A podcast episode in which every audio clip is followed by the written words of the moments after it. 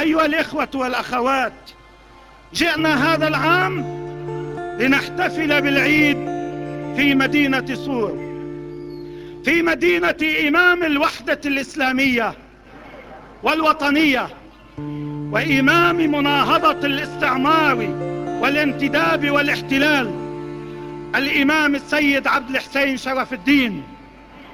وجئنا إلى المدينة التي انطلق منها إمام كل المحرومين والمستضعفين والمجاهدين وإمام المقاومة في لبنان ومؤسسها سماحة الإمام القائد المغيب السيد موسى الصدر.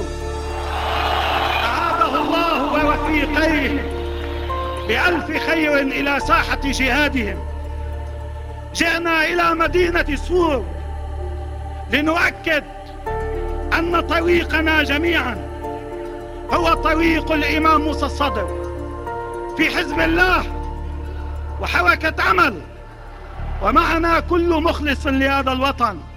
طريق موسى الصدر يعني طريق المقاومة والتحرير والعيش المشترك والوحدة الوطنية ورفض الحرب الأهلية ورفض الاقتتال الداخلي.